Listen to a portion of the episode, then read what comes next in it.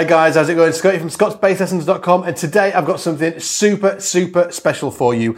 Today is the 50th episode of the SBL podcast. Episode 50. I can't believe we've even got here. I can remember when it was just a seed of an idea. I think we did 12, I think the initial run was 12 and then we were trying to figure out whether we were going to carry on. Obviously, we did carry on because now we're on episode number 50. But I just want to give a massive shout out to all you guys that have been tuning in each and every week, listening to these great podcasts. And a huge shout out to all the guests that have been on as well, because obviously without them guys and them girls, we wouldn't, you know, we wouldn't be able to put these these podcasts out every week. So, just as a bit of a celebratory episode, we thought it'd be cool to just do a bit of a roundup of some of the past episodes uh, that we've been putting out, some of my favorite bits, and hopefully you'll really enjoy them too. So, without further ado, let's get into this week's podcast. And first up, we've got the amazing Victor Wooten one of my favorite albums, like you do, you know, you've obviously got like serious chops on it, but it was a um, the album that you did, the trio album with Steve Smith and mm, Scott Henderson. Scott Henderson yeah. You know, that's one of my favorite yeah. albums uh, that you played on. I absolutely loved it because there was there was the chops, but there was just some killing Thank bass you. playing on Thank there you. as well. You know. Thank you. Well, um, I mean, I that's what I do. Even though I solo a lot, if you really listen to it ninety percent of it, even with Bela Fleck and the Flecktones, ninety percent of the time I'm playing bass. It's bass lines, know? isn't it? Yeah. But people pay attention to the soloing, you know, which I don't mind that, but it ends up causing people like me to not get called for bass playing for bass gigs, right? Yeah, gigs, yeah. recordings, or whatever. Yeah, yeah. So I'm always so excited when I finally get called to play the bass. I got called. What do you want me to do? Root and fifth all night. yeah, I got a recording session from a well-known. Uh, like, you know, kind of, I don't know describe him, just a, a kind of popular artist yeah. from the 70s and 80s. I got a phone call to do a session because he was looking for a specific thing. And I asked the guy on the phone, I was like, what, what does he want, a solo? He's like, no, no solo. I was like, really? You know? it's the same thing with this great singer I like, a, a woman named India.Arie. Oh, yeah, yeah, yeah. I got yeah. called to do a, a, a, song for her. Oh, really? Wicked. And the producer just wanted the connection between this drummer and me. Right. Okay. Yeah. I was like, and I knew this producer. I was like, yeah. no solo, no solo. Yes. Yeah. Just bass. Yes. you know, I love it. I mean, that's yeah, how yeah, I grew up. Yeah, yeah, but when the Flecktones hit, I became known as the soloist. Yeah, yeah. You know, eh, because all of a sudden now I had a worldwide audience. Yeah. I was in Bass Player magazine three years straight on the back cover with this company and I became known for that. And there's a blessing and a curse. I have yeah. a career because of it. Yeah. But there's a lot of opportunities I don't get because of it. Yeah, yeah, yeah. yeah, and so I like to just send that out to to all of us chopsters. Yeah. that more, even more than we show the chops, we need to show that we can play bass. Yeah. That we can support, that we can listen, that we know how to play behind a singer we need to know how to do that. So I love players like you know, like uh, listening to um, Pino Palladino, you yeah, know, yeah, yeah, and some of these newer guys that are doing the work now that some of the older guys like Bob Babbitt and, and Chuck Rainey and Jamerson. There's a whole newer batch of people, Lee Sklar and uh, Pino and their guys and, and Darryl Jones and Marcus. Yeah, There's people that everybody wants. Yeah, you know? yeah, Like Marcus. Marcus has more chops than most of us get to see. Really? But he's smart about it. he's smart about it. Yeah. Marcus will take a solo and it's built around the bass line. Yeah. And he'll get fancy a little bit, you know. But, but he's aware. Oh my goodness. Yeah, yeah. he's he's smart about it. Because you've been on tour with Marcus, Marcus and Stanley, Stanley, didn't you? You yeah, did the trio thing, didn't you? Yeah, yeah, yeah. What a yeah. Man, that was, was that strange when you actually uh, initially hooked up? Yeah. And was it one of you guys that initiated it, or was it a sort of like an well, outside force that, th- that, thought you guys it, needed to It was the outside force that finally solidified yeah. it. But I had been dropping these hints with Marcus and Stanley. Because when I saw Paco de Lucia, John McLaughlin, yeah, yeah, Al yeah, that trio, do that trio, yeah, I was like, I want to do that with bass players. Yeah who would I want to do it with? Stanley and Marcus. Yeah. So as I as my name started to grow to where we started to know each other, and usually I would only see them at the NAMM show or yeah, something yeah. like that, or if they came to now where I was living Nashville, I would go see them. Yeah. But every time I would mention to Marcus, Stanley, you and me and Stanley should do something. Yeah. You know, and okay, sure, yeah, we should. I'd see Stanley, Stanley, Marcus, you and me, we should do something. Okay, okay. You know, that would happen a lot. But it wasn't until Bass Player magazine in the US was going to give Stanley a Lifetime Achievement Award. Yeah. And for some reason, they asked Marcus and me to present the award to him. And that's when it kind That's of. when it happened. We got on stage and played School Days. Oh, right, Stanley yeah, yeah. asked us to play School Days with him. And during sound check, without rehearsal, we just started playing it and it was like perfect Yeah. because those guys are such musicians.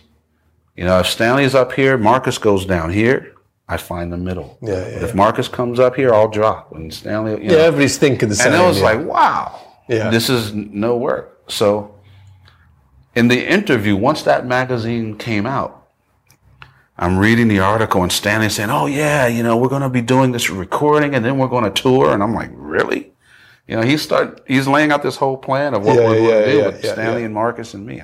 I called him. I said, "Are you really? Is this happening? Yeah, yeah, yeah. Like, yeah, let's do it. Next up, we've got Juan Alderete, uh, who was kind enough to let us into his studio over in LA and, and hang out with us for a couple of hours. So let's get into it.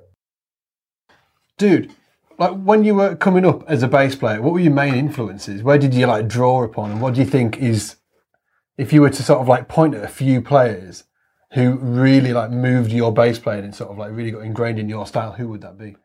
I mean, I think I think that's one of the things that people always maybe would not guess wrong, but whatever they may think I have a certain guys that I'm into, but um, like you know, and it changes because you're a kid and and your life evolves, and so what is your favorite? Like I don't have like a dude who is maybe Jamerson is probably the only dude that's like pretty much been an influence through everything I've ever done, and that's yeah. just because when I was a kid, my my my uh, my cousins used to listen to so much Motown, and I would just I just loved Just ingrained in you. yeah, it just is. And then and then um, of course I love Jonesy, so Led Zeppelin. would- I'm sure everybody who listened to Zeppelin record had to say he was an influence. And was was for sure super into the Who.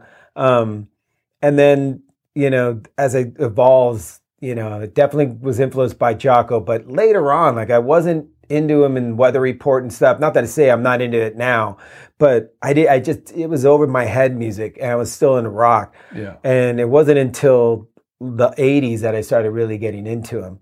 Um, but Jaco definitely was. Mick Karn was one. Um, later on, like in the 90s, I started finding his music. And I'd heard of Japan, but like I loved Dali's Car and the way he played fretless on it. So huge influence on me. Just like, just such unbelievable originality in his playing. You know, Peter Hook, Joy Division, of course.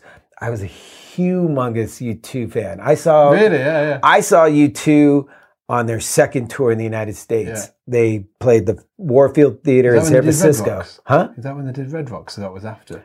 Before Was it. before? Yeah. Yes, it was October tour when that you know it was like Oh, right, yeah, yeah, they yeah. had just started touring on October, and I, I, that was one of my favorite concerts in my life. Still to this day, I was Oh, one of those life-changing moments. Eventually, I stopped liking U2. Like I, I, you know, like I liked the first four records, and then it would be hit and miss. But they'd still put out something like, "Oh, that's cool," and you know, whatever. But I loved Adam Clayton's just simplicity. Um, Killing Joke again, I had mentioned earlier, but Killing Joke was a huge influence on me. Um, but Van Halen, Eddie was a big influence on me in all the shred. Like I didn't listen to any shred or bass players. I listened to Eddie. So Yeah, yeah, you know, you get stuff from different instruments, and then uh, and then it just keeps growing. Like it just evolves over time. You know, like I I I'd have to say, I, if I go back to anybody, it's always Jamerson. It's always John Paul Jones. Uh, it's Jaco. It's Mick Karn. Um, David Sims, who plays bass in the Jesus Lizard, was a humongous Yeah. influence on me. Um, Did the fretless come think from from come from Karn? Because Uh, if I was like, if I just sort of like picture you, I picture you with the fretless. I don't. It's just you know. It was Jaco, but I didn't know how to. I was like, I knew, I kept going, man, I'm, I'm learning how to play fretless. I think I'm sound pretty good on it, but I kept thinking like, but I'm not going to do fusion. Like, I don't want to do fusion. Like, how am I going to use this? And I had, you know, found his Joni Mitchell records. I was like, well, that's kind of cool. But I'm like, but I'm not going to do that kind of music. Like, what am I going to do with this fretless? And then Mick Karn came along, and then I was like, oh, new wave, That's bingo. and then I was like, yeah, yeah. I, you know, Big Sir was like our interpretation of maybe like Joni Mitchell's Jaco record mixed with Mick Karn and Dali's Car and and then maybe with a little bit of like whatever was happening at the time, but hip hop because we it's a lot of drum loops. Yeah. So yeah, it was all that. So we, you know, I I really kind of formulated my fretless sound, and I really believe that my my strongest voice as a musician is in the fretless. It's not in fretted. Um, Because that's yeah, when you were playing with the Mars Volta, you know, you. played I used a lot of fretless in Mars had a lot of Volta. fretless, Yeah. yeah, yeah. And is it? Would you say that that's sort of like your your love? Really, is that you? You know, you kind of. Mean, when I pick it up, is that I- what you hear in your head Yeah. when you're listening to it? But, you know, if I grabbed the fretted and I started playing, you guys are like, all right, cool. And if I started playing fretless, you guys would be like, whoa. that's what. Yeah, I've had like yeah. really good jazz musicians hear me play and they'd come up to me and they go, that's your voice. Yeah, Like, yeah, they'll just, or you need to play that all the time. Yeah, because it's that's that thing that I, I don't I didn't grow up playing jazz, but that's that thing that they're all looking for is there whatever it is that is your soul, your voice, when you put it out the world, and mine just happens to be fretless. I just it's just not unfretted. And, and do you like if you say you're, you're playing a fretted on on, a, on an album? Is that a choice? Is it your choice, or just do you sometimes just think this really needs a fretted, or is, does somebody say, you know, do you want to try a fretted on that? I when, when we were doing Mars Volta records, you know, Omar, if I if I wanted to try it, he'd let me, Yeah. and then you know, if sometimes he would be into it, and sometimes he wouldn't, because they they don't play fretless, so they can't envision what it would sound like. And I also don't, you know, I did this one recording with this guy, uh, uh, what's his name, Kula Shaker singer, Crispian Mills. Crispy, wow, yeah. I played yeah, on some past, stuff yeah, with yeah, him yeah. and the drummer from Portishead. Yeah, And I brought out the fretless, and they were like, "Whoa!" Like Clive and Crispy, and were like, "I don't know." And then I oh, said, Oh, really? Yeah. yeah." And I and Mario Caldato Jr. was doing this, producing the session, and he goes, "No, let this kid do it." He's like, "It- "It won't sound like what you think it's going to sound." yeah. And so I played it, and Crispy was listening to it, and he goes, "You know." He goes, if it had any more vibrato on it, I would have said no, but it has the perfect amount. And Yeah, so, yeah, yeah. you know, like I, I started getting to be known as a guy who can really have a sound with, with, With the, the fretless, yeah. Okay, next up, we've got part of the interview with Hadrien Feraud. And again, this was in LA, and we actually were hanging out on a beach. So if you can hear a band in the background at any point, it's because there was some buskers down the street. Anyway, let's get into it. Like, and the first thing that really stood out to me when listening to you was your harmonic approach when soloing, and your time feel. So, but talking about harmonic approach, was Yeah. it listen, was it listening to like Garrison and Dominic? that- Was Yeah. that a lifting point for, for what you know what you developed? and Gary? Willis and all those. Yeah, but then, but the most thing is that that that was on my young days, on uh, so uh, on my young days on learning harmony. So I would say starting from 17 to 20, I I was a lot still a lot into those bass players, but after 20, after 20 years old, I started checking guitar players and I started getting into Sylvain Luc, Biréli, uh, and piano players Yeah, and uh, sax players and Michael Brecker a lot, yeah, yeah, yeah. yeah. you know. Uh, and I think that uh, uh, that th- that was uh, my um, harmonic approach comes from that. I mean, there's nothing new, and uh, every time, you know, I'm always uh, sometimes embarrassed when somebody. Uh, I mean, even like you, you know, you really like what I do. I'm, you know, Yeah. thanks a lot. but to me, uh, to me, I, I always re- I, I, I remember exactly where each note I play comes from. I mean, Okay, yeah, Now yeah, it has become my where, own. where you've bit, but- learned it, where, but where, I know where it's exactly. been drawn from. Yeah. yeah, and and I know also that I did not create anything, and that I'm using you know mostly basics of music, yeah, yeah, yeah. jazz obviously, but uh, I, I I prefer to say music because uh, I don't want to label it, but Yeah, uh, yeah, yeah. but basics of harmony. You know, it's Yeah. just. There, I mean, that's another topic, but yeah, most of the time I, I don't have an a harmonic approach, besides just playing the right scale that matches the chord that, you know, that's being. Yeah, yeah, yeah, yeah. If it's a, it's if it's a, a sus chord, then I'm gonna play the the right The scale and scale the right over mode. the sus chord. Yeah, yeah, yeah. And you know, it's really important because that's what young players, uh, you know, they do. They do often is like trying to go out before they actually know exactly what's to play in. what's the the route. You know, yeah, yeah, yeah. and that's what I was doing first. Also, Did you learn harmony from somebody? Did you learn harmony from somebody? I got a few information here Yeah. and there by asking and by watching a lot. Also, you know, people like Dominic uh, in clubs and uh, people uh, like Biréli a lot. I would go see him when I, you know I would get you know, and Biréli didn't play in clubs for a long time at the time, so it was more in like theaters and stuff like Re- that. oh, I remember gigs, being yeah. completely what can come out of somebody like that's that's what I aim at. Like Yeah. when it's at this level of musicianship, of uh, it's really important to mention that because you know people sometimes uh, think about the sh- the shredding Yeah.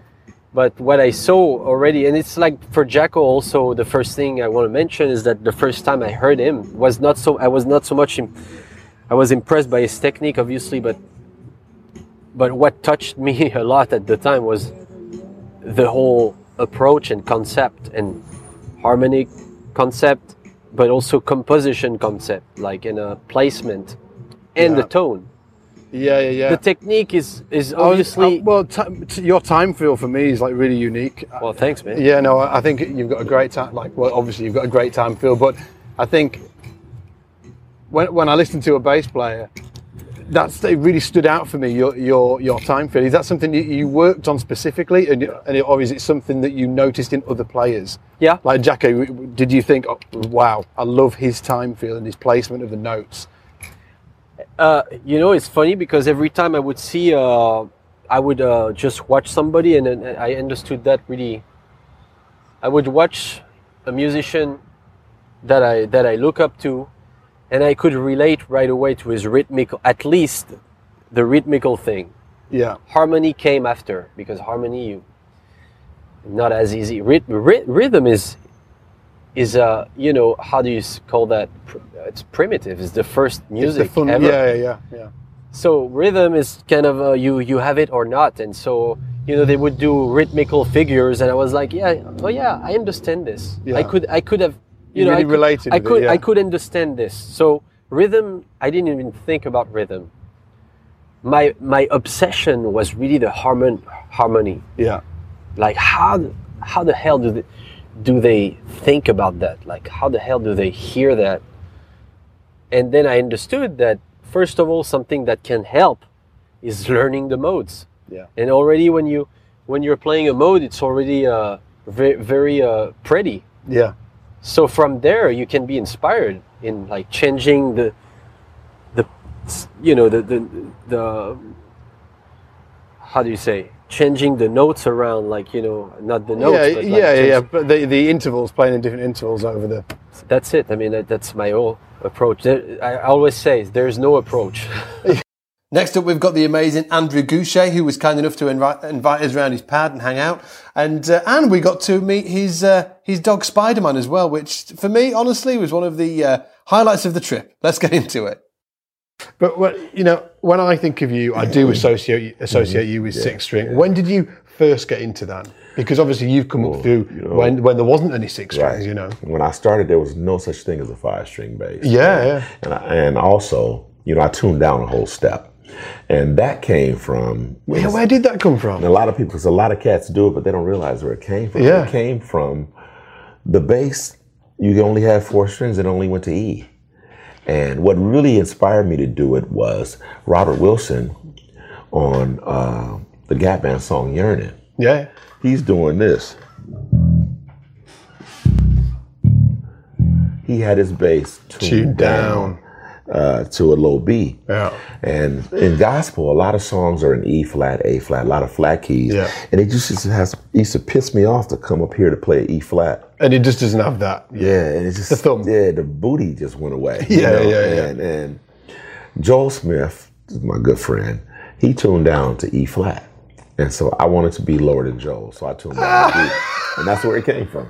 So I started. I, I get asked this question so many. Why mm. do gospel play? Why why are they tuning down? But you It's you it. guys. but I'm gonna tell you, a lot of people do it, man. And once they hear it and hear how it just sits, like there's just a, a different kind of warmth when a bass is tuned down. Yeah, yeah, know? different vibe to the notes. I'll never forget the first time.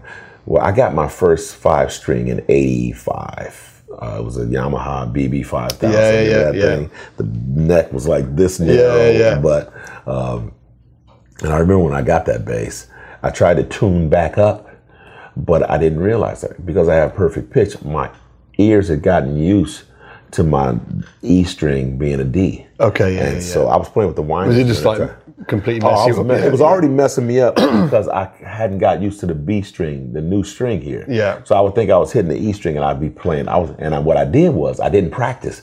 I was on tour, so I just went right out on tour and I was playing with the Winans. And I remember them turning around looking at me. What the What's he doing? Because I was mutilating the songs, man. But it took me a, probably about a month to get comfortable, and then. I realized that I was used to d- d- tuning down, so I Yeah. just tuned back down, and I Yeah. never, I never changed from that. And um, So you're completely used to all the notes Yeah. being yeah. a tone like, this down, is your yeah. F sharp, Yeah. but it's my E. If I hit this note okay, and yeah. don't hear E, like it, and sometimes even when I go sit in and play somebody else's bass, I have to tune it down before I play it. Yeah, 'cause I it'll just- cannot- yeah, yeah. I'm totally. I mean, brain gymnastics for you trying to play a regular I can't kind play of a song bass. Yeah, if the yeah. bass is tuned standard. So So it was all from playing a four string, wanting those deeper Yeah, notes, yeah, getting used yeah, to that tone and the vibe, and then the five strings came And I along. think and then, that was probably the beginning of me developing my sound because I started being known for my sound. Yeah. And I and I think doing people ask me that every time I play, my playing to me is like doing a record. You know, because. I've done a million records, and when I hear my bass when I'm playing with a band, I want it to sound like a record. Yeah, And a lot of guys, and see, a lot of guys make this mistake. Like you go in the music store, you sit there in front of an amp and you play it, and then you, and then, but then you get it home and you don't like it when you're playing because you're not doing it in an actual game time environment. yeah. You know, and that's why it's taken me a long time, but I I know what I want to hear. I know the frequencies. Like my favorite mid uh, treble frequency is 6K. okay. Yeah, Like yeah. I put 6K in and I'm good. My bass frequency is 100. Yeah, yeah, you yeah. know, and then I like to be able to to vary my mid range. Yeah. You know, um, you know exactly what gives you the sound a that you're of looking for. I like to scoop one to three K. Yeah. You know, people I've you know, I've heard a lot of criticism about it, but when you listen to all these records I've done and listen now, my bass sounds on these records, it's like it's sitting where it's supposed to sit. Yeah, that's your signature sound. When I think about, I think about that, that that little mid scoop, you know, and it Yeah. give, and and then all the people that have, you know, all the players that have come after you, you know, Yeah. all have that. And every time I hear that sound, I'm like, you know, just you know, they've heard you and they're trying to emulate that sound. Next up, guys, we've got Nik West, who seems to be always on tour at the minute. Every time I check my Instagram account, she's doing another gig in another part of the world. But anyway, uh, let's get into the interview. being around just great musicians that I mean for me they just let me play like Gouché he was one of the first people that I met when I moved to LA so he had a, a jam that he used to do I think twice a month Yeah, yeah, yeah. He was telling us about it the other day. Yeah, yeah. yeah and he invited me to that and I was so scared to play I'm like no no no I'm not playing I'm just gonna sit at the bar and watch because Nik West ain't nobody yet you know Yeah. and he's like, Nik West is in the house, come up. So I mean, he was the very first person that kind of kind of took me under his wing a little bit. supported you. Yeah. Yeah. Was Yeah. that cool? It was really cool because then uh, you know, uh, what three years later we ended up both playing for Prince. Yeah. And we were like at Paisley Park at the same time and, you know, talking about the same thing. He's like, man, when I first met you, you were so wet behind the ears. I'm like, I'm still wet behind the ears, you know. How did the Prince thing happen? Um, okay. 2012. 2012. I was watching his video called Rock and Roll Love Affair. Yeah, yeah. And sit, literally sitting there watching the video on my laptop.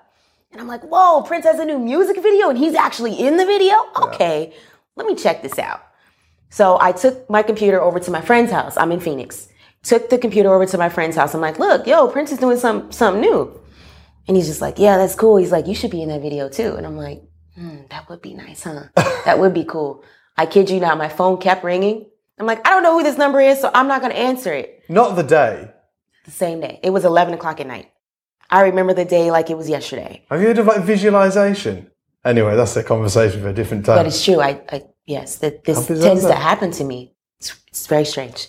But That's for a different conversation. We Different don't want to freak everybody out. We don't want to freak everybody Yeah, out. We're we don't wanna- but we're it's- go, wait, but, you know, check it out if you're into it. Yeah, yeah, yeah, Right. yeah, yeah. Anyway, so the phone's ringing. phone's ringing. I'm not answering it. I don't know who it is. And then so I leave my friend's house and I'm like, I got in the car and I was like, let me call this number back. Let me see who this was. So I got ready to call the number back, but then the phone rang again. And I answered it. I'm just like, hello? It's like, hello, is uh can I speak to Nik West? And I'm like, yeah, this is her. I'm wondering who's calling at midnight. Who is this? And then he's just like, this is Prince.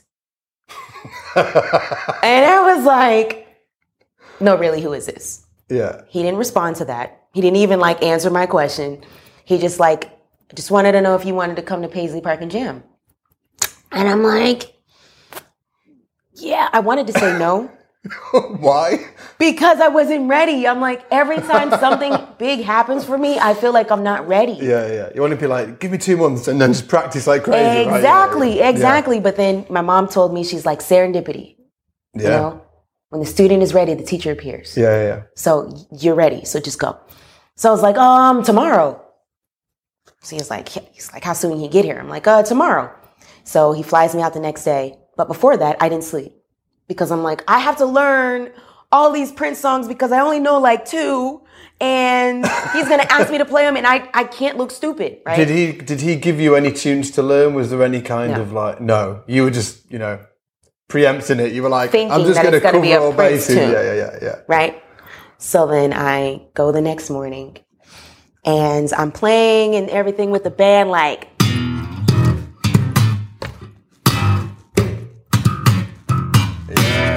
Like I'm playing, just getting crazy, right? And you know, doing my wild thing like I always yeah. do. He hadn't gotten there yet, so I was comfortable.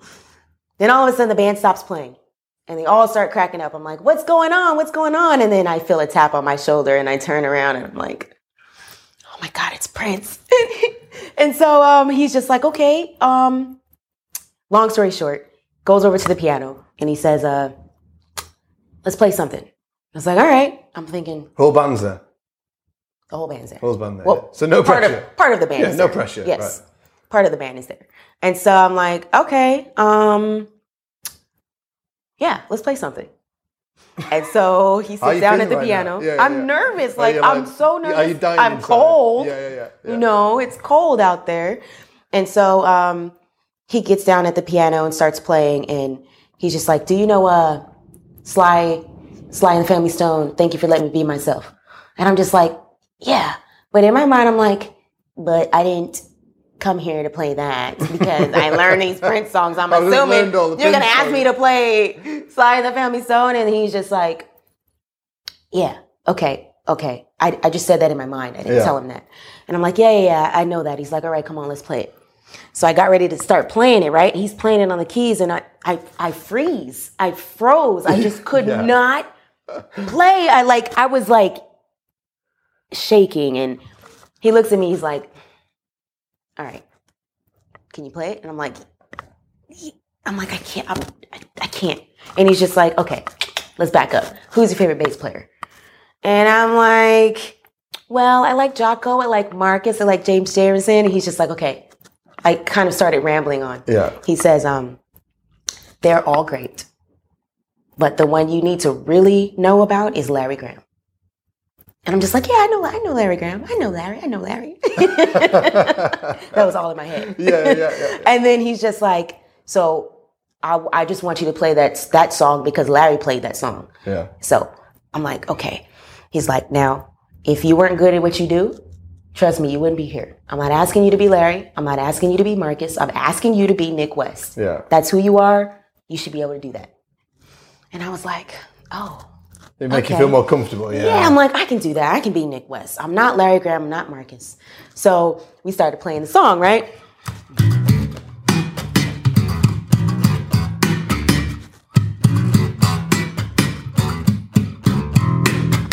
Right? Started playing it. And he's just like, okay, that's nice. Play it again. So I played it again. And he was just like, all right, give me your bass. this was kind of like the same thing my dad used to do. Give me your bass. Let me show Prince you how to play this your song. dad. Yeah, yeah, yeah, yeah. Right. And Yeah. so he grabs my bass and he's just like, I'm going to show you a variation. Let me show you how Larry did it. He has these really huge hands, Spades. big hands. Yeah, yeah. And he takes my bass and he just goes.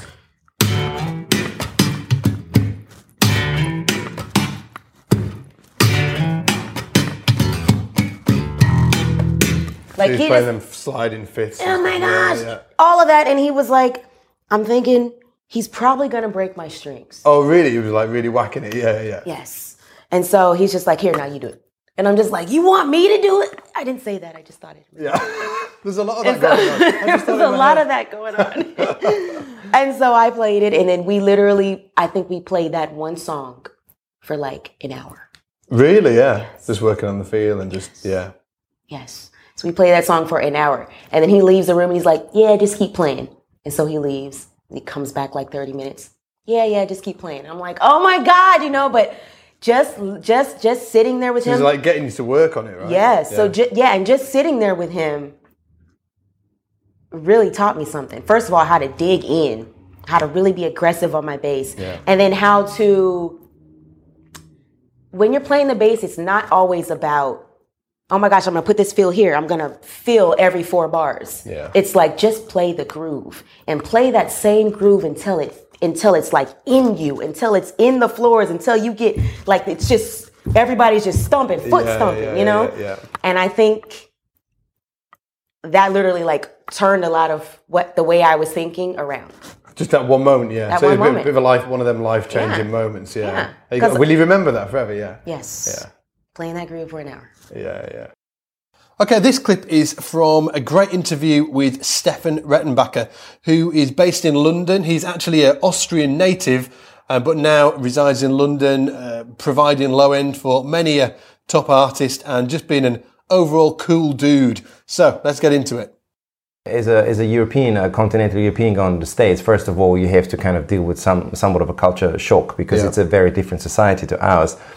Uh, but then I got very quickly into it and really enjoyed it. Uh, and also, what was really nice, uh, coming from a small country, 8 million people, you go to the States, you go to Berklee, at the time, maybe 3,000 students, a third of them being Europeans, the other two thirds being Americans.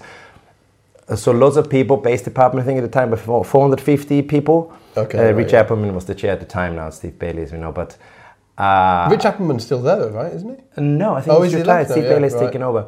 Um, and all of a sudden, you come from Austria, you come from a fairly small place, and then you see like other bassists, European bassists from Holland, from Germany, from Switzerland, from Italy, and you go, "Ooh, yeah, well, these guys can play." And then you get the American guys, Yeah. and go like, mm, "All right, lots of talent there." Or, or people from like far-fetched places, like I don't know, Kyrgyzstan, like Yeah, you know, yeah. and you go, "Wow, this These is." guys, these guys can play as well. Do you know? yeah. Yeah. So all, all of a sudden you realize that you cannot become a, a, a voice by competing uh, technically. Because you know, lots of people can, you know, hey, I can do this, I can do this, I can do this, I can do this. So you go, mm, okay, so how, how can I get a kick? If we all can do the same, Yeah. and that made me really focus on what I wanted to hear in my in my head because I started. Uh, uh, And was Berklee the start of that for you? Was, it, was there a time you can think when you went to Berklee? Was that the realization that you were going to carve out your own, you know, your own thing? You know, it, it, you know, I'd like to say yes. You know, like having this sort of ability to think that way. I think a lot of us we, we like to think we have the ability to think that way, but we actually don't. But what actually happens is there's an, what I call natural magnetism. Yeah. What do you want to be and what you should be. There is obviously we like to think we are master of our destiny, and I Yeah, think in control don't. of it, yeah, I, I, yeah, I yeah. really think that whatever you're good good at. It will draw you towards, yeah, and then the people will reinforce it. Because if you're really rubbish and nobody ever wants to hire for a gig, there's no reinforcement. There's no Yeah, positive yeah, reinforcement yeah. of what it is you should do. So because no, I'm going to stick to my gun. I don't care. You could do that, but it would be silly. So if you get reinforcement, you understand. Ah, yeah, maybe I'm good at this, and then you just keep on doing it, and then you open yourself up to understanding uh, wh- what you should do. And for me, I realized that uh, that I always played bass and I always wrote, and. Uh, and I always had certain positions in bands because Yeah. Nick asked me from the bass magazine. He says, "That's so weird, you know, Steph. You trained as a session bass player. and You've done so many sessions because I, I made I played in lots of different bands. I played in country bands. I played in soca bands. I played in reggae bands. I played in soul bands. I played in rock bands. I played in metal bands. Yeah, yeah. I, I did all this stuff, but I it was never, you know, I can do it, but I'm not I'm not the assignment type of guy. Right, yeah, yeah, yeah. I normally have too much to say and I get kicked out.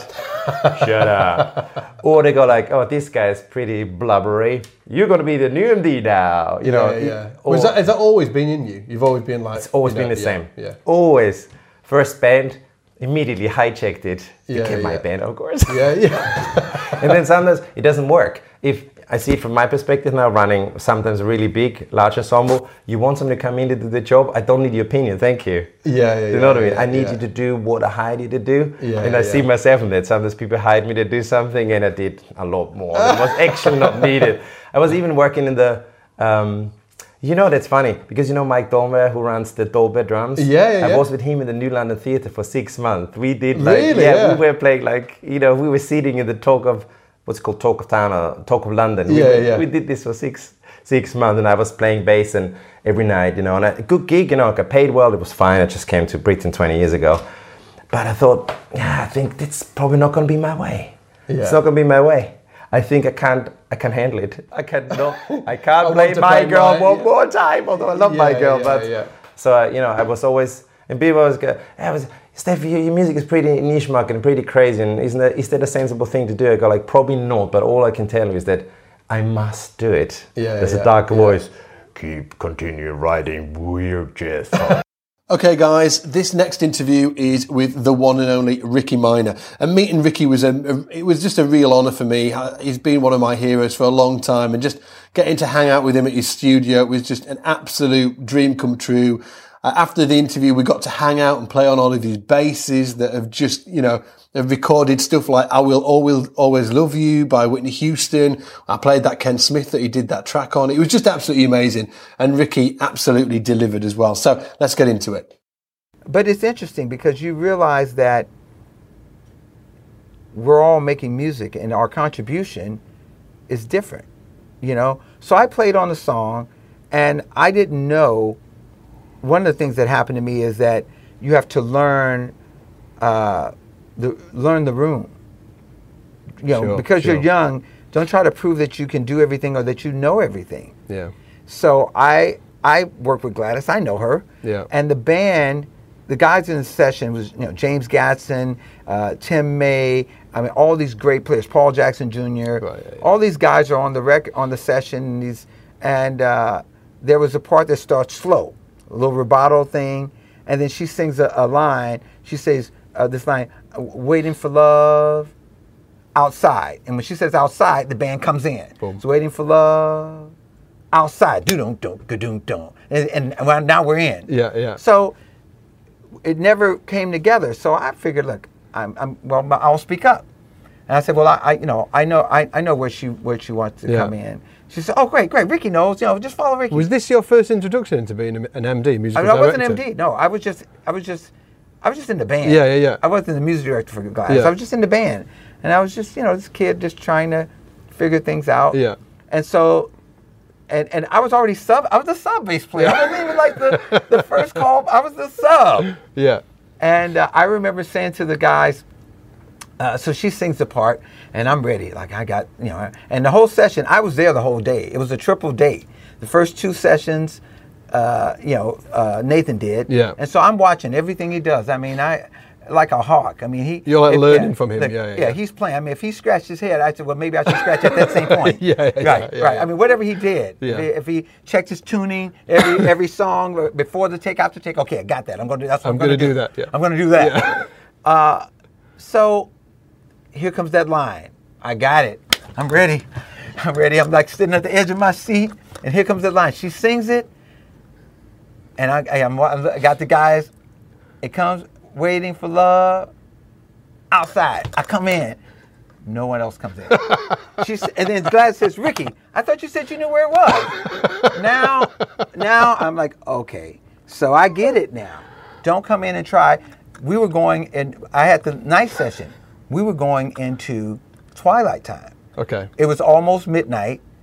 Don't come in and try to be a hero and produce the record. You're not the producer. Yeah. Do your job, stay in your lane. That was my lesson. Stay in your lane.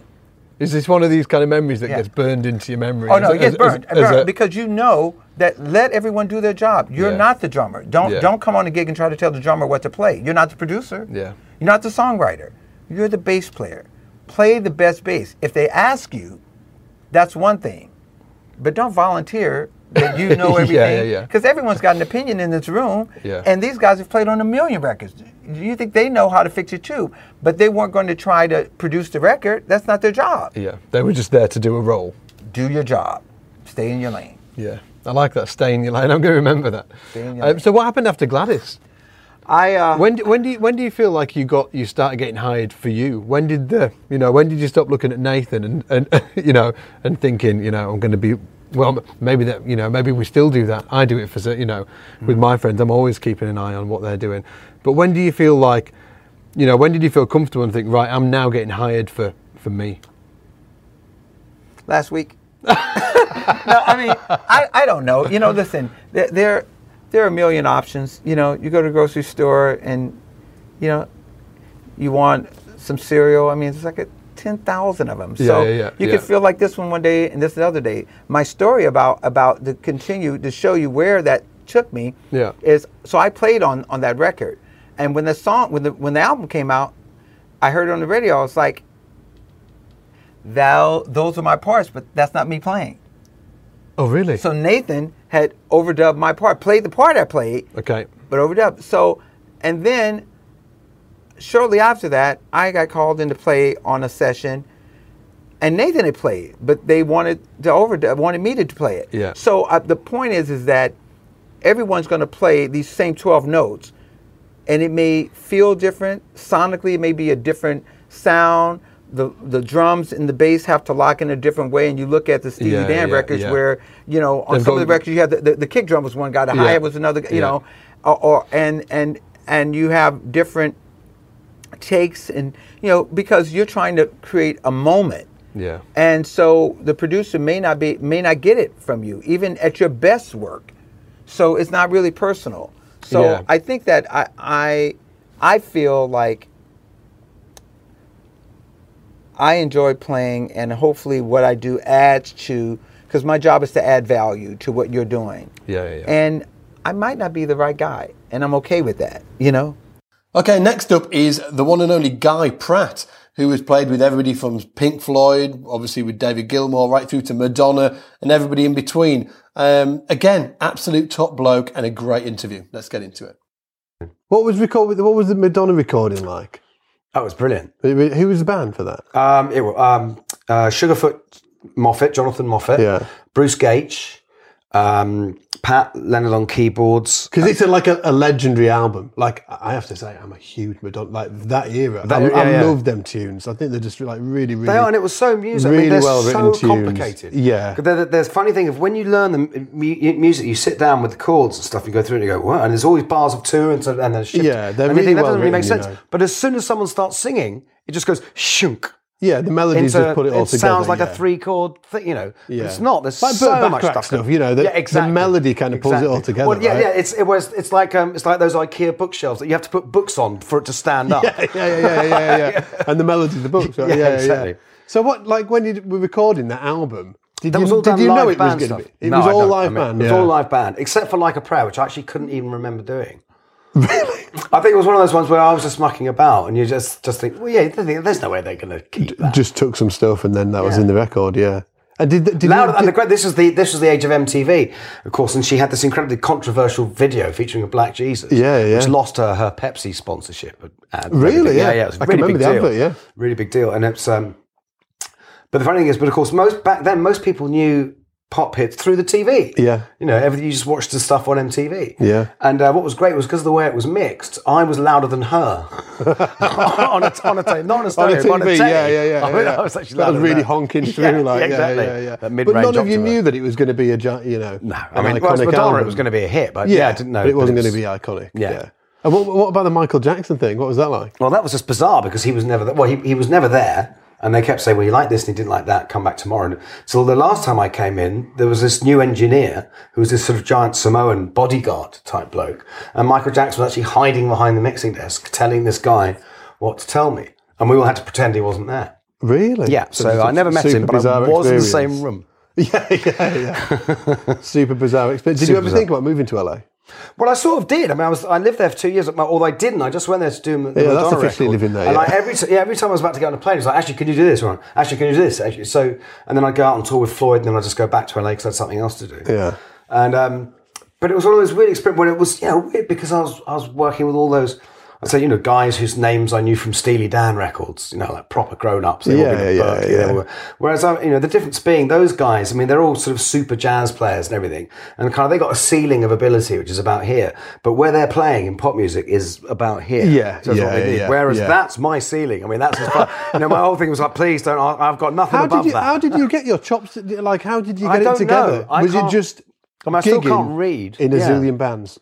Is that what it was? Yeah. Yeah, and even though because I was thinking about this about like when when um, youth and I started playing together, how we started this band, and it never occurred to us to learn other people's songs, Yeah. even though we could barely play. It was like, well, you obviously make your own stuff up. Yeah. obviously, and, and that's what. And, and then I remember I, I then had this.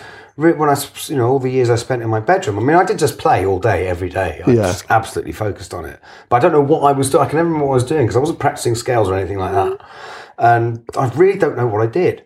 My, what I really don't know is when I learned slaps. Like, when did that happen? Yeah, but yeah. um, but uh, I was really yeah. The other thing, I had this really stupid idea, classic teenage thing, which was that you don't learn other, you don't learn bass lines from other songs because then then you'll just you won't have a style. You know, you'll just you'll get your style from other people. It's like, well, no, you Need to be original. You actually just Yeah, won't yeah. know how to play anything. I mean, Yeah, but what was interesting is a couple of years ago, I came across some uh, a live tape of my first ever band. This band, Speedball, it's Yeah. band from Southend, and obviously, and the, the playing is kind of, the, I mean, it's it's all with a pick. I mean, but what's extraordinary? There's all sorts of stuff I do which is technically really correct, and they're chops that I didn't know. It's like there's theory stuff that I. Yeah. It's still very basic, but it's theory stuff that I didn't know and hadn't practiced, which was obviously interesting, which I've kind of forgotten. It's kind of more correct than what I do now. Yeah, yeah, yeah, yeah, Do you know what I yeah, mean? yeah. And you think how it's like there's some sort of inherent thing. I think You just like music. look at it, and it just yeah. Yeah, there's a you know there's it's um it's always like like if you're meant to be a musician, there's stuff that's naturally you know comes with the territory. I Yeah, guess. yeah. Next up, we've got the one and only Christopher Fatty Hargreaves, who, um, you know, obviously fantastic bass player, one of the hippest, coolest bass guys on the London scene, doing doing a lot of cool stuff with his bass that that regular bass players wouldn't think of. He he uses a lot of effects, but more than anything, he's just one of my best mates. So here we go with Chris Hargreaves. And when did you At get the in- moment- Like when did you get into like creating the dub sounds? When uh, I, I started on the keyboard, basically, You did. I can remember you getting a keyboard. it was like a Moog Rogue. Yeah, which, li- uh, little one. Yeah, Yeah. they're amazing. Yeah. So good. So did that, and I was like, "There's got to be a way of translating this to to live." I can remember you shedding your, your keys chops. Yeah, yeah, that was the vibe. So- That was in so- Leeds, wasn't it? Yeah, yeah. Yeah, so I yeah. like learned the logistics of how synths work. Yeah. And I was like, "There's got to be a way of then translating that." But the problem was there just wasn't that many things around that could track very well. You know, a lot of them would be really glitchy. Yeah. And when you're playing the dub sort of stuff, because it's so loud, the last thing you want is some like massive glitch to come Yeah, yeah, yeah. screaming through a PA. So the best thing, I used to be in this metal band in Leeds called White Boys for Gay Jesus. Nice. They were, uh, they were a Good pretty, name. very great name. and um, the guitar player from that bought a Line 6 M9 and had a go on it after rehearsal Yeah. one day. And there was a synth setting. Bass is so smooth, tracked amazingly. I was like, oh my god, I've got to get It was the guitar version, yeah. Well, yeah, it's just a guitar. I think it was mainly for Yeah. guitars. So I've basically always stuck with line six. Tracking's amazing, and you can automate every single parameter with your feet, which is the main thing. Creating lines and making them interesting. Yeah, yeah. You know, you've got to be able to playing wise. Well, a lot of the the electronic stuff is so simple, but it's like creating, you know, modulating the stuff while you're playing, which you can do with your feet. So being able to manipulate the sounds while you're playing with your feet is the one. Yeah, yeah. So Because I, I think what's really interesting about you, man, is that there was nobody doing it when you started doing it. You know, so there was actually nobody to copy. Yeah, yeah, just kind of messed you know around. what I mean? There's actually nobody to be like, oh, because it's, it's super. You know, I'm in, I'm into sort of like R and D instead of research and development. I'm like rip off and duplicate. You know, like, just you know, if you want to get that sound, just like go after that sound. But for you, there wasn't any. You were like listening to keys players or programming, and then trying and to then take that. translating it to the, to the pedals. bass, yeah. yeah, Was that just like a massive learning curve? it was. Yeah, and the best bit about it was in Submotion Orchestra. The producer, he's called Dom. He's Ruxpins is producing now. Yeah. and he basically he writes incredible like cinematic kind of dubstep electronic music basically and he basically just taught me like i was like how does that make that sound and he's like oh well that's i split the signal I put parallel compression on this. If I open up this filter, it'll do this. So I was like writing all these things down. These like producing chops, basically. Yeah, yeah, And. I was like, how am I going to then do that on a pedal board? And luckily, because a lot of it that I found out is automation. That's why the Line Six stuff's amazing, because you can automate with your feet. So instead of like So you obviously actually drawing do that, crazy yeah. lines in Pro Tools or whatever, you can just do do it with your feet. You can do it with your feet, yeah. yeah, yeah. So I was like, oh, you open the cut off here. If you get it to this point, you add this amount of reverb. Once that opens out, you know, and and like learning and then moving moving things about. Obviously, like the way you put it in the chains, it, the, the chain of everything's quite Yeah. important as well. How long did it take you to get that like developed? Do you know? So you could be like, I can do it. I'm confident with it. I'm going to go and sort of like work with this producer. I'm turning up with my stuff, and I know that I'm going to be able to, you know, do it. I'm gonna, yeah, I'm going to be able to do this. Uh, Is it like was a good months? couple of years. Uh, yeah. years, yeah. Yeah, because because a lot of the stuff I still didn't know how to do. It's the same as shedding if you're working on chops or whatever. It's Yeah. like the same thing as like building up this palette of sounds. Yeah, so yeah, someone goes, you know, when I first started, you'd, I'd go in say with a drum and bass producer, be like, "Can you play as a Reese?" You know, and I was like, "Oh, how do you do that?" And then Yeah, you, know, you yeah, yeah, research yeah. it and you find out that it's actually two oscillators. You detune them slightly by the same amount, creates a natural blah blah blah. You know, and then How you, are you finding out stuff like that? Just search on the internet. yeah, or Yeah. asking producers. That was the thing. It was like it was like a totally separate thing to like at the musician side of things. You know, It's like a completely different instrument. Yeah, basically. It's yeah. like sort of like you're getting the bass and you're hooking up with this other instrument Yeah, to create totally. sort of like Something a, completely something different. completely different. Yeah, Yeah. yeah, yeah, So it was a couple of years before you sort of like got you felt really comfortable with it. Yeah, and I knew I could go into a situation. They'd be like, "Can you give me this, this, and this, and this?" And I'd be like, "Yeah, I could Yeah, dial it up." Because I had X amount of patches that I could just go back to, maybe manipulate a little bit so it'd suit the track. Yeah, and yeah, then, yeah. but then you have this, you know, And what were you, what was your sort of like platform of, of getting all that stuff out? Was it Submotion?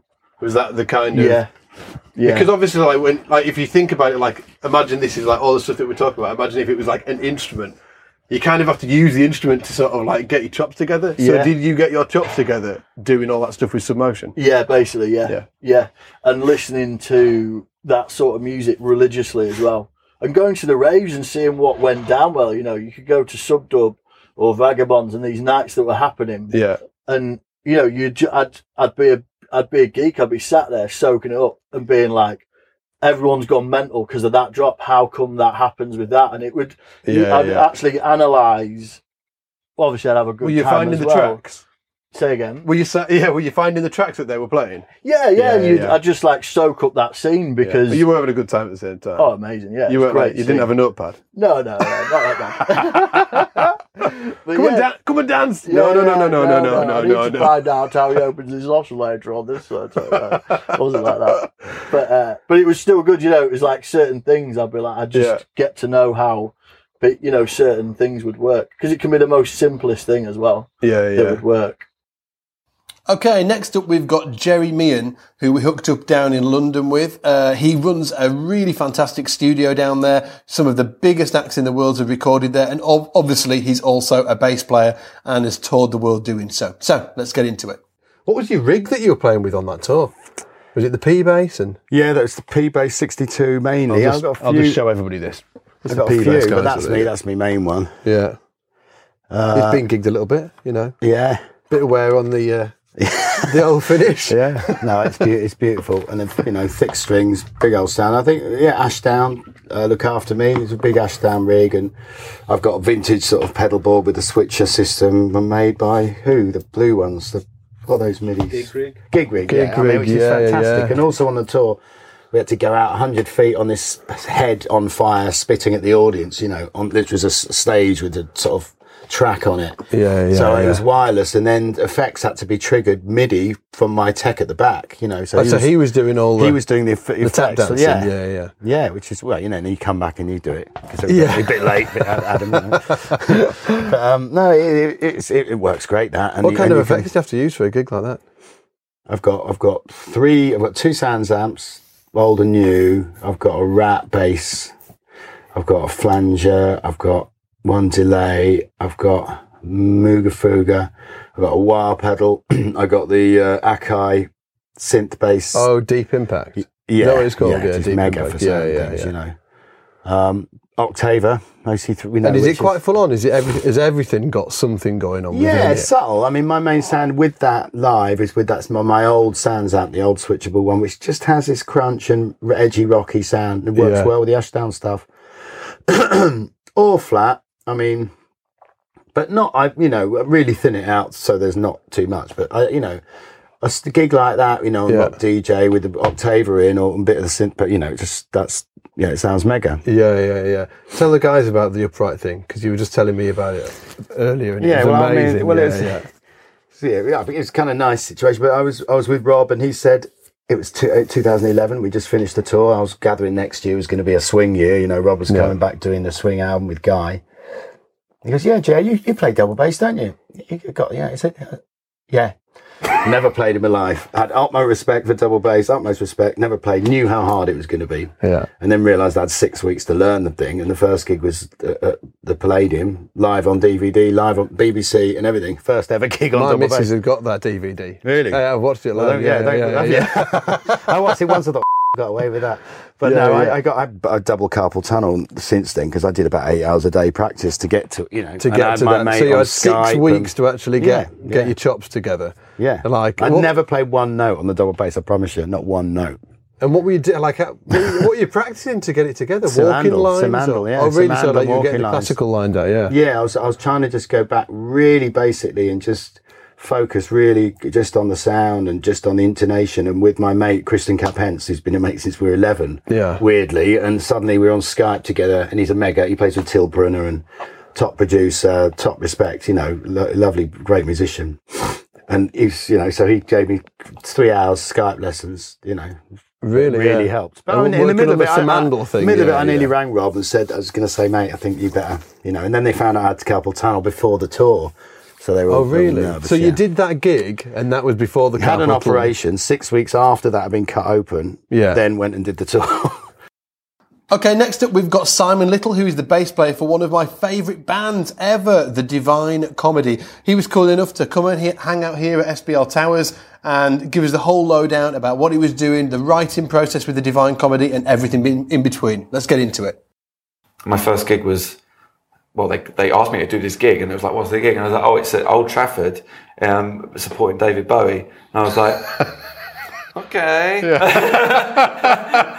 all right then so Yeah, yeah, that was my first gig that was my audition Oh, that was the audition gig, yeah. pretty much we had It's one day's rehearsal and then went and supported David Bowie Wow, fantastic. and I was like all right on the double bass at Old Trafford the cricket ground though not the Yeah, yeah, but it was uh, it was big enough Yeah, yeah, yeah, yeah. yeah, yeah that was the biggest huge. gig I'd ever done That's amazing. on the double bass What was it like doing? I was going to say, what was it like going from, um, like you know, playing small jazz trio, piano trio, to huge gig with having to deal with an upright and feedback and all of good. those. It was good. I was like wow this is Took more it like a isn't it? man. Yeah, this is more like it these are the type of problems I oh, I like. could get used to this. Yeah, yeah, yeah, I'll sort yeah. the feedback out later. Yeah, yeah, yeah, yeah, yeah. Was there any kind of learning curve with it, or was it just like, nah, no, straight no, in? No, because you know I've gone from playing some really, really complicated music to playing some really sort of solid, laid out. You Yeah. know, this is how it goes, and you play it like that music. Yeah, yeah. Which is great. You know, it's fine. And then- Musically, it was it was great. Yeah, yeah. And and from then, like, what albums had they done? Like, like, were you recording the bass on the albums when you did that? Was it that type of affair, or did Neil, who anybody that doesn't know the Divine Comedy, Neil's the guy behind that Divine Comedy who does all the writing. Was did he record it and then you guys took it out live? And and did you uh, guys do any writing with him? No, we didn't do any No. writing. No. So it was all pre-done. yeah. Yeah. There was there was one there was one we had like a week of sort of demoing some stuff and that was really fun. We just went into like a little tiny studio in East London and we just he had like some sort of sketches or songs and we you know and I, I wrote some parts for them, you know, came up with some bits and bobs. And it was great actually. Um, but then nothing really happened for ages. Then he recorded Absent Friends and he played the because he can play the bass perfectly well. Yeah. So he recorded all the bass himself on that one, apart from one song where I played a bit of upright. And then beyond that, I played the bass on everything. yeah. But he writes the parts. I really don't have any input. to yeah, I was going to say, really. like, I'm trying to think of sort of like some tune. They're they're, they're quite specific bass they're very they? specific. They're, they're, you know, a lot. It's not kind of like C C jam. No, but Yeah. they're really like they're really very specific parts, and a lot of the songs hinge on the bass. you Yeah. know, and it's it's Like it's kind of motif, aren't they? Yeah. I mean, I've learned a lot from sort of learning his bass parts because they're actually really interesting. You know, if you some of the some of the bass parts for his songs sound really they sound really simple, but they're not actually. Yeah. You know, like you, there's a lot of things in this. A lot of his songs just have crotchets sort of pumping all the way through, like dum dum dum yeah. dum dum dum. You know, or, or, or just quavers, literally just. Yeah.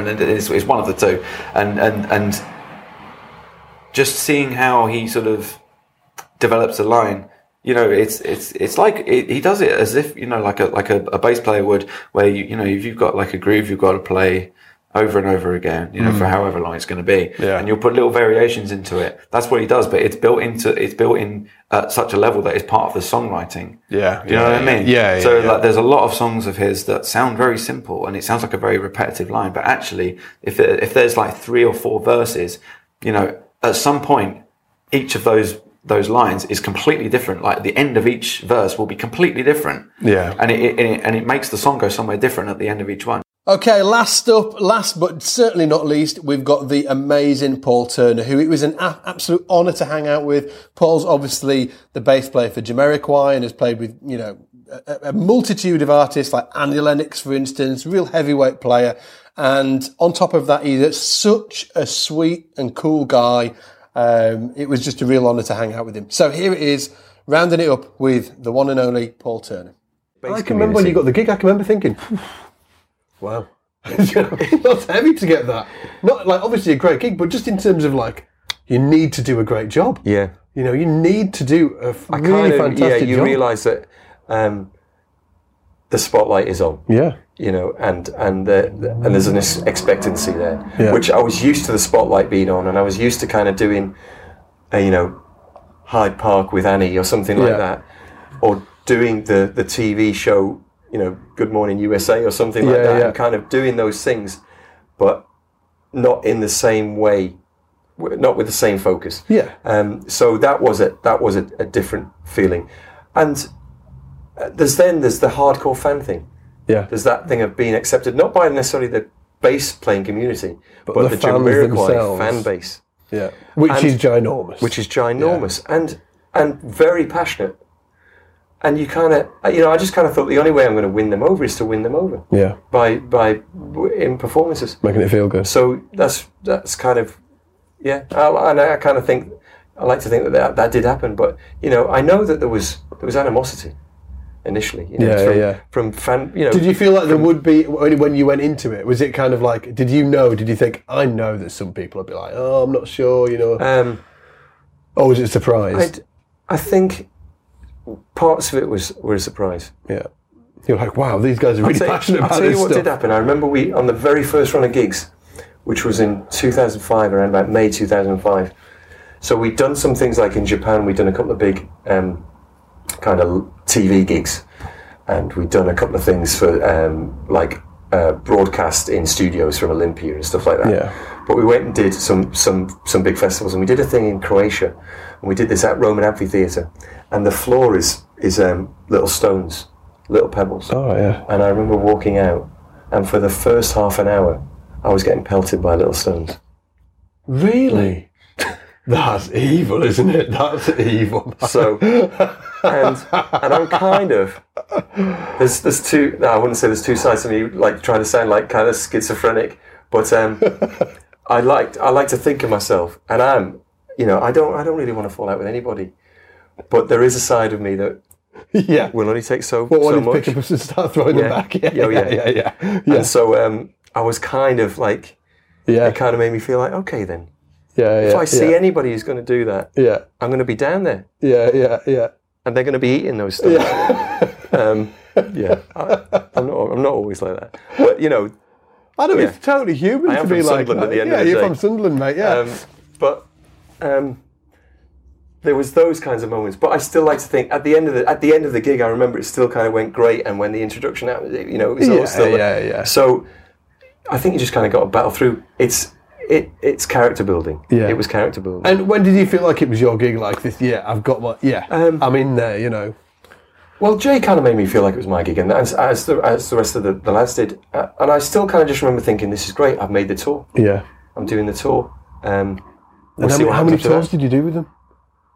Well, it's. I mean, we've got a new album coming out in October, Yeah, so it's yeah, I know, going. yeah, I know. Um, well, that that one started. So it's it's uh, it was like March 2005 when I joined. So um, so it's like 11 years ago, and we did the. Di- I I came straight in for the Dynamite tour, and that was quite a long tour. So it was like two years. Wow. You know, broken up. Wow. Yeah. Um, and then then he took uh, quite a bit of time out, which I managed to do an Annie Lennox tour in, in the states Slotted one in, yeah. which slotted out in really nicely. And then, um, and then we did the recording for the greatest hits, which I remember then thinking that's another moment. You know, Yeah, yeah, yeah, I'm, yeah. I'm, I'm, I'm still here for the for the recordings. That's when we recorded "Runaway," and um, a tune called "Radio," which was Yeah. was, Runaway's was like, yeah, High, one of the uh, high times, the the, the, the yeah, greatest yeah, hits album. Yeah, yeah. Runaway's one of the coolest bass lines out of the Jamiroquai, you know, back catalogue, isn't it? It is, was yeah. well, I, I- it was that was a, what was nice was I mean Jay pretty much had that line. Yeah.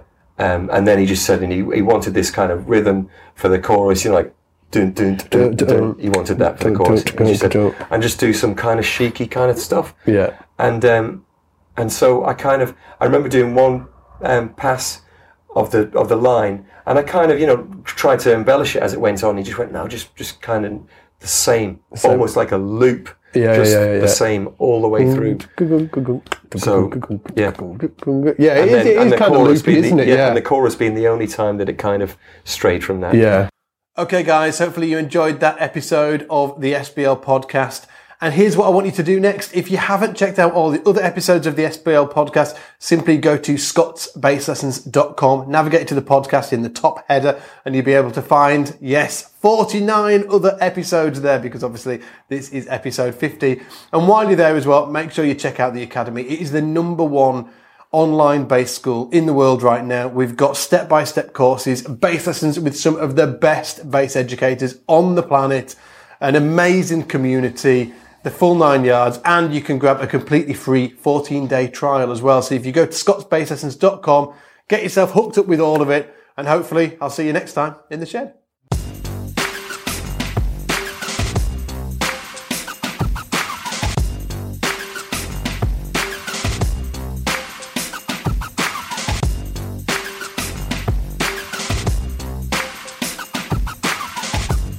2015 Kickstarter challenge.